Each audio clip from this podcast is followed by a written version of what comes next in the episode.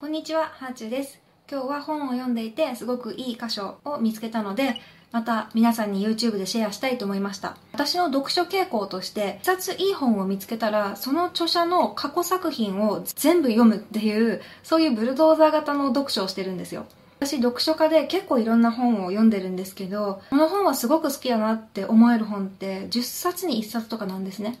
で、いい本に出会えるのっていうのは本当に貴重な機会なんです。だから、あ、この著者は私好みの文章を書くなって思った時は、その人の経歴を全て調べて、インターネットとかに落ちてるインタビューとかはできるだけ読んで、そして著作をしっかり読みますね。で、私が今ハマっている著者さんが、元博報堂スピーチライターの引田義明さんです。すでに YouTube で2回紹介したんですけど、この本、5日間で言葉が思いつかない、まとまらない、伝わらないがなくなる本。この本がすごく好きだったので、引田さんに興味を持って、過去の著作を全部買ったんです。でね、一部ね、売り切れの本があったので、ちょっとそれは手に入れられてないんですけど、この20代だから許されること、しておきたいこと、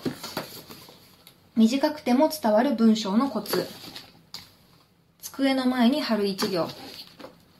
引田義明の親塾、家庭で育てる国語の力。そして Kindle で一冊、大勢の中のあなたへ。でも、引田さんすごく著作が多くて、まだまだ出されてるんですけど、今手元に届いてるのはこんな感じです。早速ね、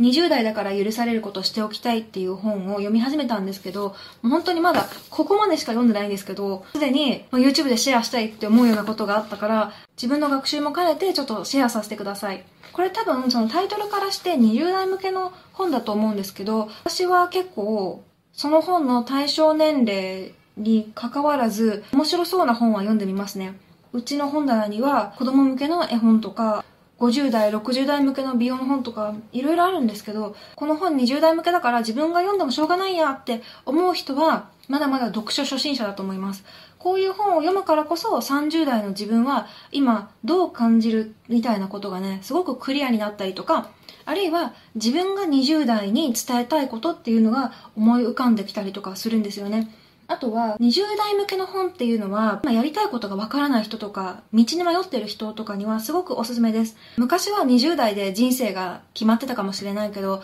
今ってもう人生100年時代で、20代にやってたことと全然違うことを30代、40代でやる可能性だってあるんですよね。むしろ自分の考え方の枠を広げようと思った時は、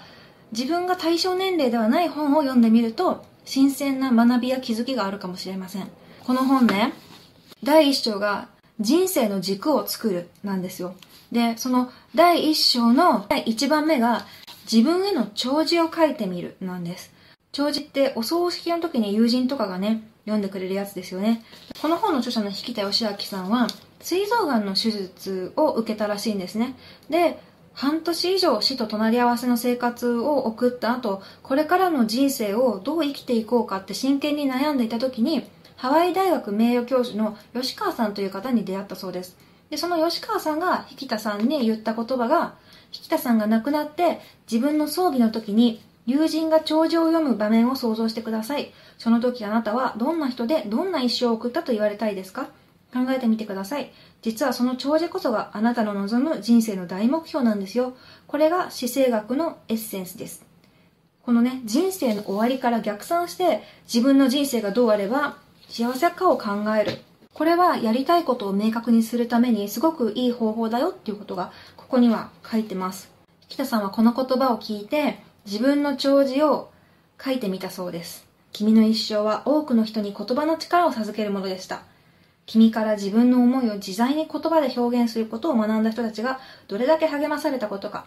優しい言葉で書かれた君の本は今や世界中で読まれています。こんな風な調子だったら嬉しいなっていうことを引田さん思われたんですね。風水で有名なドクターコパさんから聞いた話ということで、こんなことも書いてあります。神様にお願いするときは、慶応大学医学部に合格させてくださいと言ってもダメなんだよ。神様は慶応大学を知らないからね。そうではなくて、病の人を救う人間になると宣言するんだ。すると神様は、それはいいことだと言って願いを叶えてくださる。ただし、慶応に入るとは限らない。国連に入って活動するかもしれないし、政治家になるかもしれない。でも、病の人を救うという宣言は叶うんだ。まあ、さて、あなたは友人からどんな弔辞を読まれたいですか？考えてみましょうって言ってね、ここでワークが提案されるわけですけど、私もね、自分の人生の弔辞を考えてみました。まあ、まだね、ノートとかには書いてないんですけど、ざっくりと言われたいことは引田さんと似てますね。私はもし弔辞を読まれるんだったら、はあちゅうさん、あなたは言葉の力でたくさんの人の人生を幸せにしましたっていうことを言ってもらいたいですね。私は日々言葉を使っていろんな情報や考え方を届けるっていうことを試行錯誤中なんですけど、昔は言葉を届けるイコール本を出すっていうことしか私の頭の中にはなかったんです。だから作家になりたい作家になりたいって言ってたけど、でも時代に合わせて SNS っていうものが出てきて、そちらの方が多くの人に読んでもらえる機会が増えた。私はやっぱり本を出したいっていう気持ちがすごく強いんですけど、本との距離が遠い人たちってすごくたくさんいると思うんですよ。私みたいにもう1週間にこんなに本買う人の方が多分少なくて、私はもうただ本が大好きだからこういう風にバンバン本を買うけど、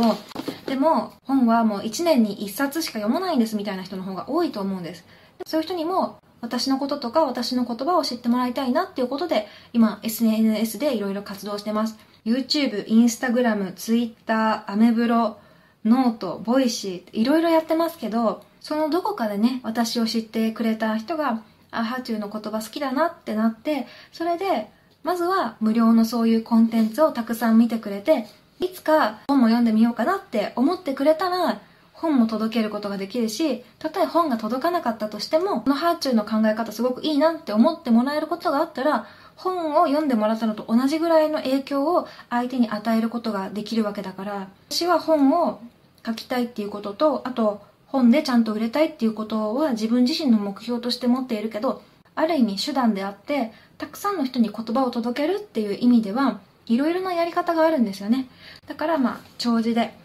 言葉の力でハーチューさんはいろんな人とつながり、いろいろな人の人生を幸せにしましたみたいなことを言ってもらえたら嬉しいななんて思いました。そもそも私自分のお葬式するつもりないので多分、長寿は読まれないと思うんですけど、でも、この長寿を考えてみるっていうワーク自体はすごく素晴らしいと思ったので、これからどうやって生きていこうとか、今何をやっていいかわからないとか、ちょっと自分に迷いがある人とかは、ぜひやってみるといいんじゃないかと思います。20代だから許されることを、しておきたいこと、えまだ読み途中なので、また何度か紹介するかもしれませんが、いいところがあったのでおすすめしました。じゃあ今日はこの辺で。ではではまた。